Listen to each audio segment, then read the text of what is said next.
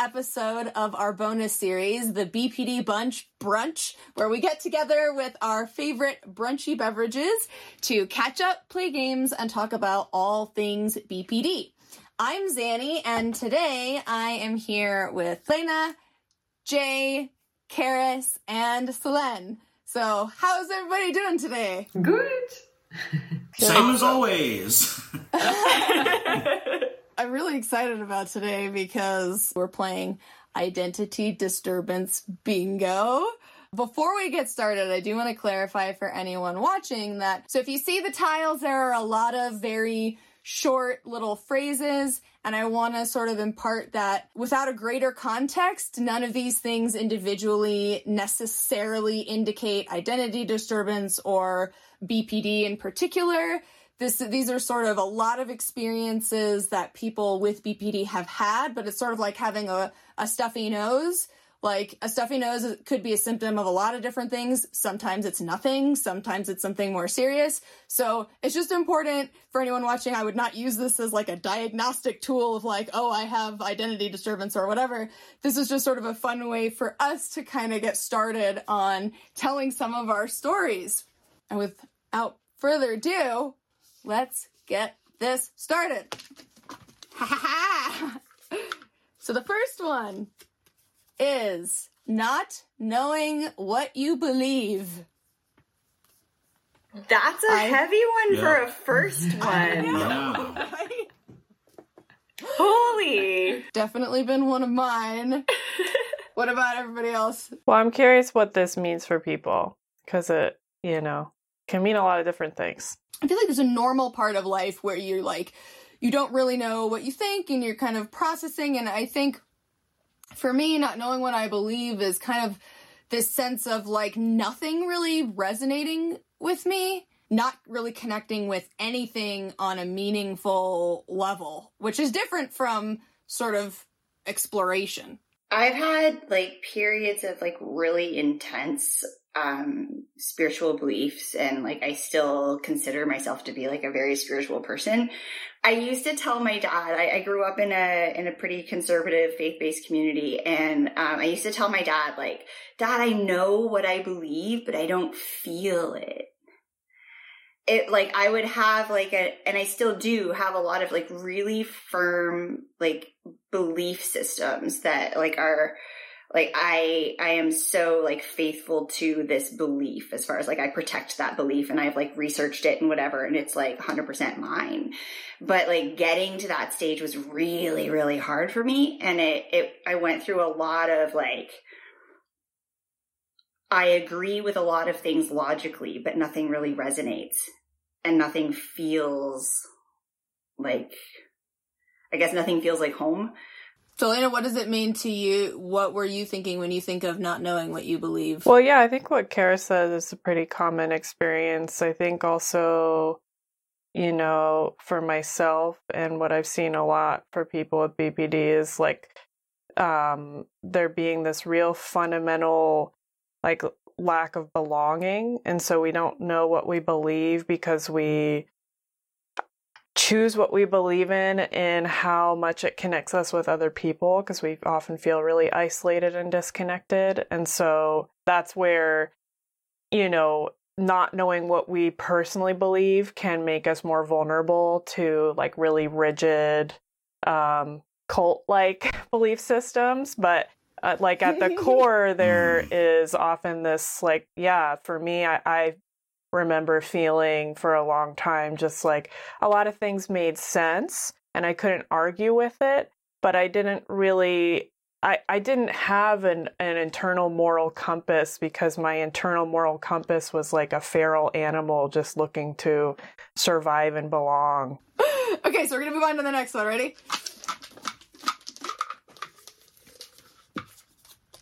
Going back on plans and promises, which I also feel like you have to has to carry a lot of Hmm. nuance. We're not talking about like mindfully being like, oh, I made a commitment to something that I really can't follow through on. So I don't, I don't know if anybody has like a, a way that they would describe this. Maybe like being known for being a flake.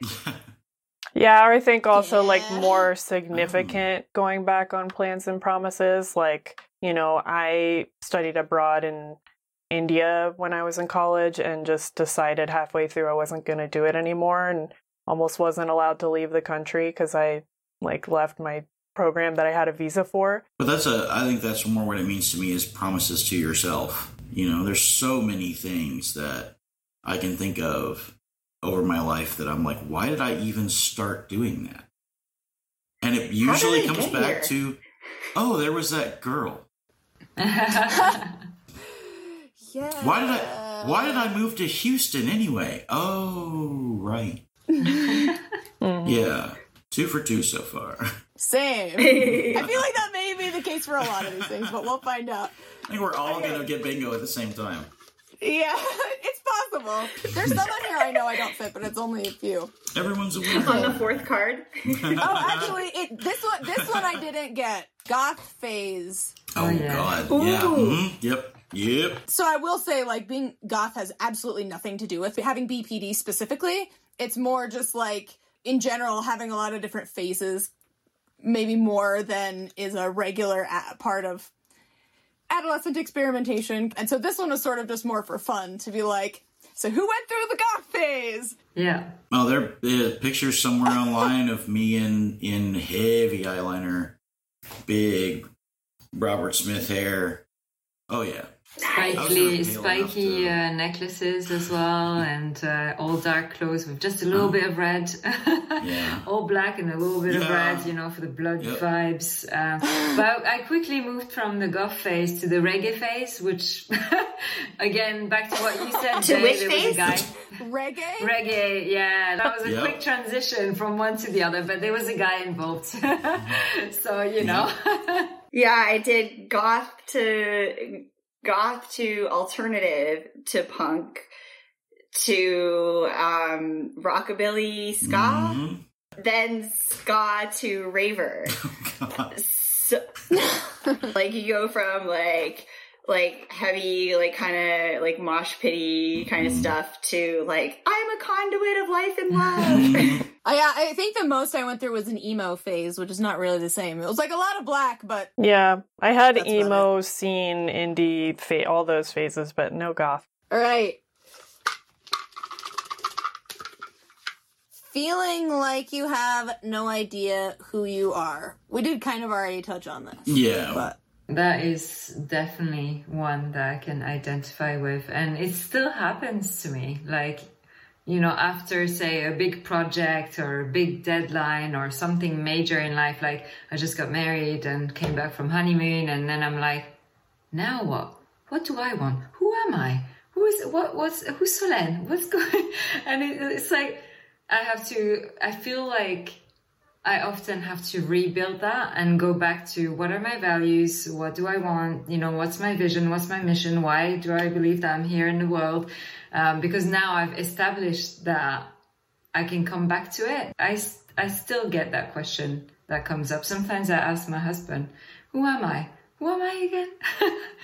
Yeah, I definitely think like after kind of recovering from more of the like mood dysregulation and interpersonal dysregulation, it was like I just underneath all that was like this profound sense of like just non no identity, almost like you know, not even really feeling like human sometimes, you know, just feeling and like, you know, it's like a lot of that dysregulation like covered up that that feeling for me. And so once I stopped having a really unstable mood and unstable relationships and stuff, it was like, oh, I have to actually like figure out who I am and what I like and what's important to me. And that I've never really done that before.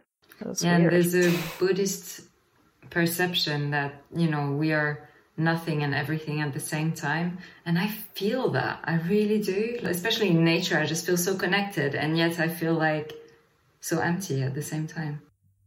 I really like how you express that. It's very dialectic of you, That's Solène. true. Check me out. All right. So this one was diet phases. There's sort of a difference between like going on a diet, some kind of a diet, changing your lifestyle for like a goal, a particular goal or health or something, and finding your identity in a diet. Actually, and this is one of the things I don't know if that counts because for me because I had an eating disorder for 10 years. I, I kind of was my eating disorder in a way. It was that was a for a lot that made it hard to identify that I had BPD actually at first because that was the behavior that everyone noticed. It definitely made it easier for me to pretend like I didn't have emotions because I just wrapped everything up in this in this food issue. I think you have a good point that there's this like more extreme feeling of like this is my identity um and just like content warning for this but i remember the days of Xanga which is like old school Tumblr for all the Gen Z people that will be listening to this.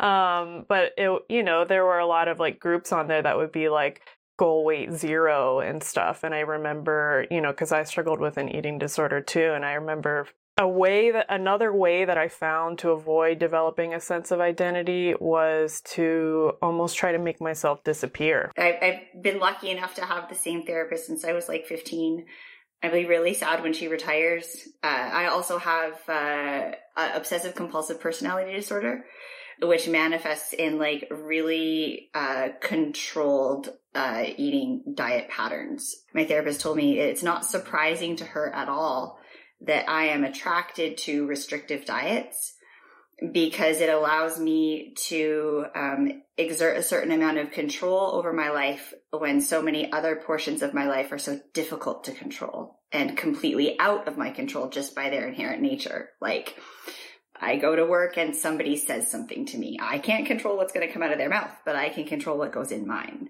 I used to walk around and feel like there was a hole in me, like a physical. I used to feel like I could literally like put my fist through myself, like there's a hole in my stomach, in my belly. Um, and I think food came in, you know, in that sense of trying to fill that void. All right, we gotta move. Let's go.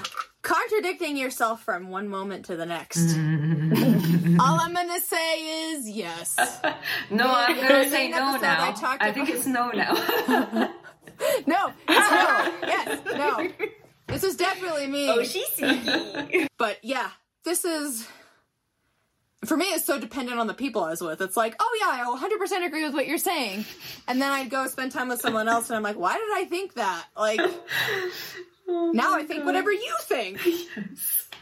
I studied political science at university and I can so relate to that. Like I would go and hang out with people that were, you know, really like left wing, like really like let's anarchy and revolution and all of that. And I was like, yeah, like totally, like let's do that. and then I would like maybe end up at lunch with like people who were like quite conservative and you know, things should stay the way they are. Oh yeah, you're right actually. That makes a lot of sense. And then I mm-hmm. would go home and I'd be like, I can't be in politics because I can't pick a side. I have no clue. Okay, next one. Joined a cult. Oh, do I have that? I almost joined No, a gang, but I didn't no. have never jo- joined a cult. I definitely joined a cult. Did you? What was it? Tell us more. The yoga cult, which yes, those exist. It's a real thing. Wow. Yeah. Yeah.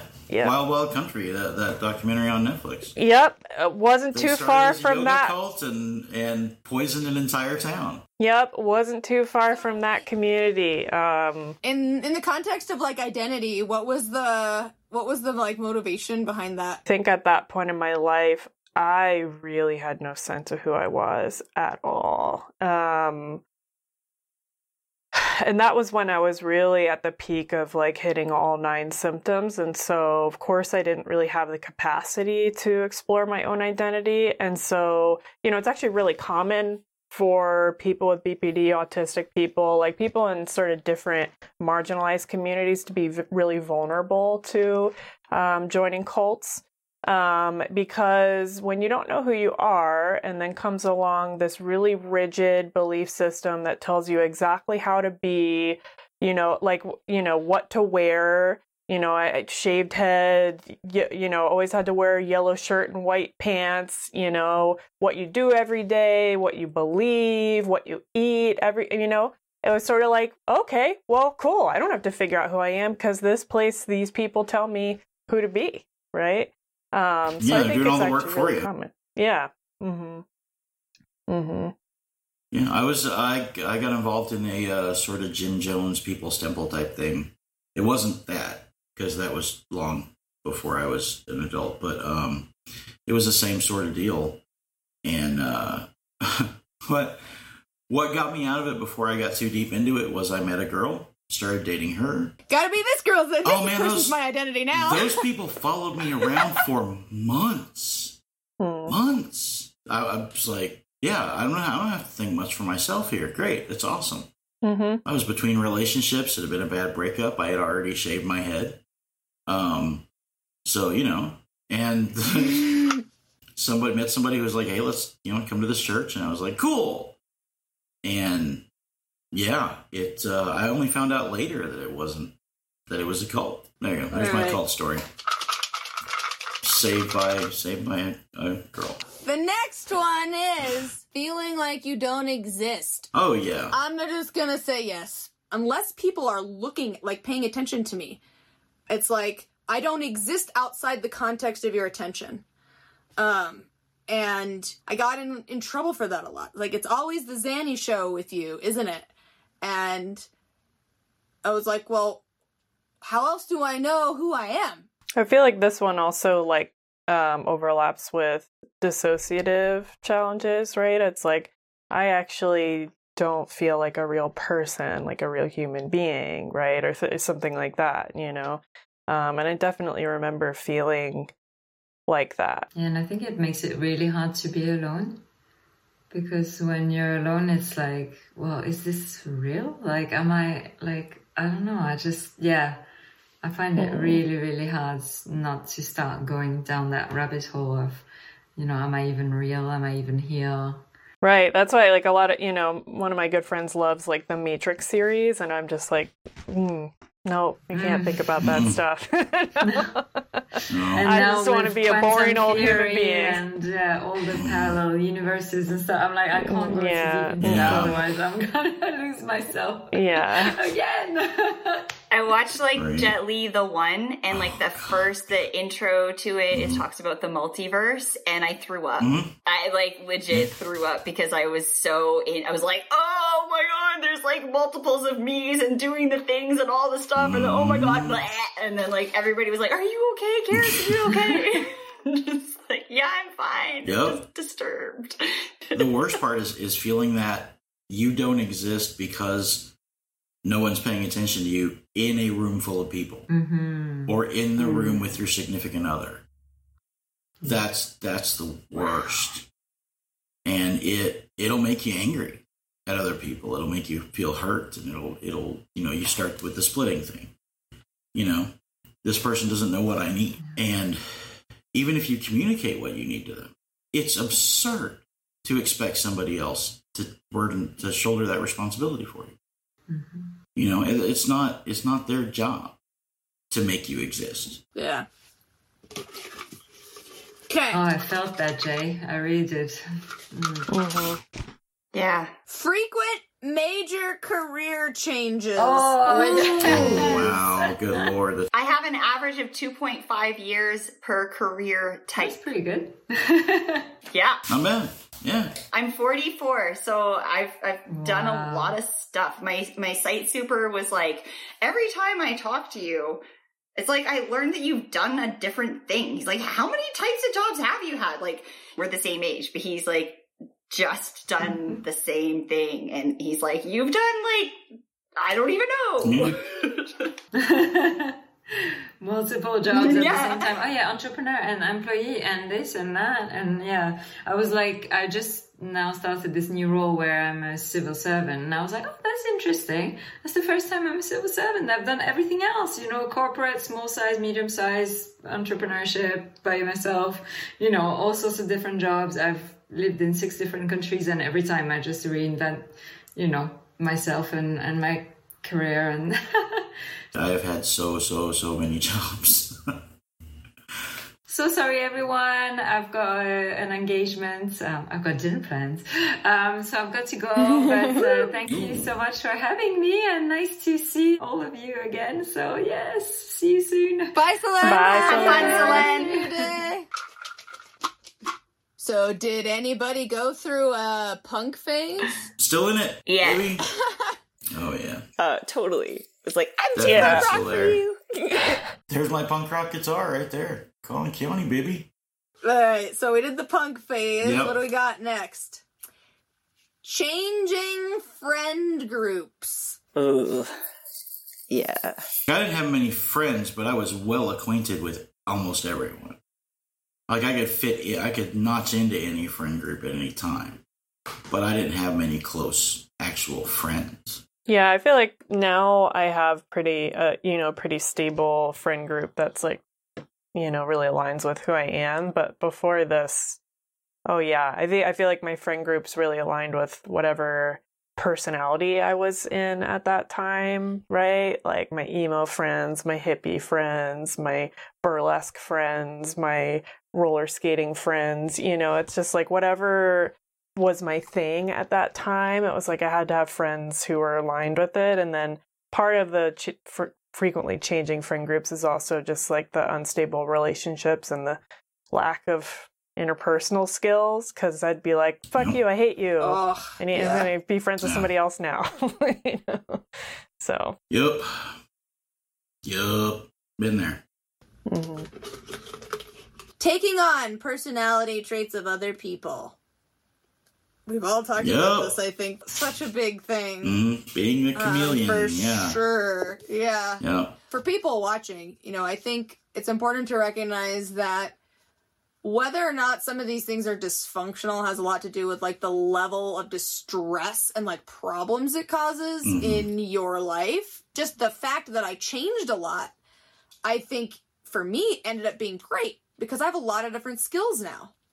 You know, I, I did a lot of things, I have a lot of different experiences, and I guess I just wanted to say that because I don't want people to think that like if you change things a lot that that's an indication that there's something wrong with you. It usually has more to do with the the not what you do but how you do it in the sense that like if I decide I want to try something else and I just walk out of my job without talking to anybody, that's probably not effective like for my relationships or like my reputation.